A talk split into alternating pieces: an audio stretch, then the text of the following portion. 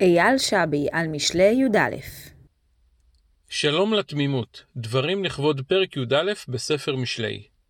פעמים רבות מספור צפיתי בילדותי בסרטים מצוירים מבית היוצר של אולפני הוליווד. קטע שחזר שוב ושוב באותם סרטים היה כאשר אחד מגיבורי הסרט מגיע עד פי התהום, אך מכיוון שלא שם לב לתהום שמתחתיו, הוא ממשיך ללכת באוויר, כאילו מתחתיו אדמה מוצקה. רק כאשר הוא מזהה שהוא הולך באוויר, מתחיל כוח המשיכה של כדור הארץ לפעול עליו.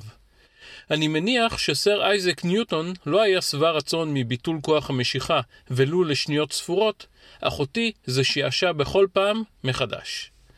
אבל מה בכל זאת ביטל את כוח המשיכה בסרטים אלו? התשובה טמונה בפסוק ה' של הפרק.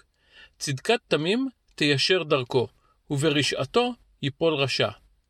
התמימות למילה תמימות שני מובנים שונים. בסרטים מבית היוצר של הוליווד, התמימות הייתה חוסר המודעות של הגיבור למצב שבו הוא נמצא. כאשר הוא אינו מודע לסכנה, הוא ממשיך להתנהל כרגיל. עצם תחושת העסקים כרגיל היא זו שמצילה אותו מן הסכנה. כאשר היינו ילדים, פחדנו פחד מוות מכלבו האימתני של השכן.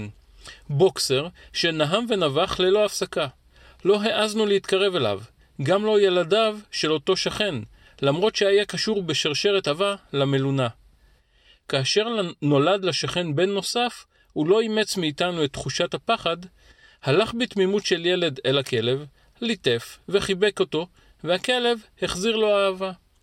בספר משלי, התמים הוא זה שאמונתו בקדוש ברוך הוא שלמה. אדם כמו התנא נחום איש גמזו, שעל כל דבר שהגיע אליו היה אומר, גמזו לטובה. התמים באמונתו מבין כי כל מהלך חייו מכוון מלמעלה.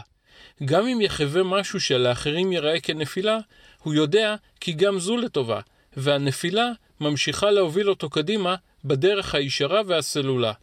צדקת תמים תיישר דרכו.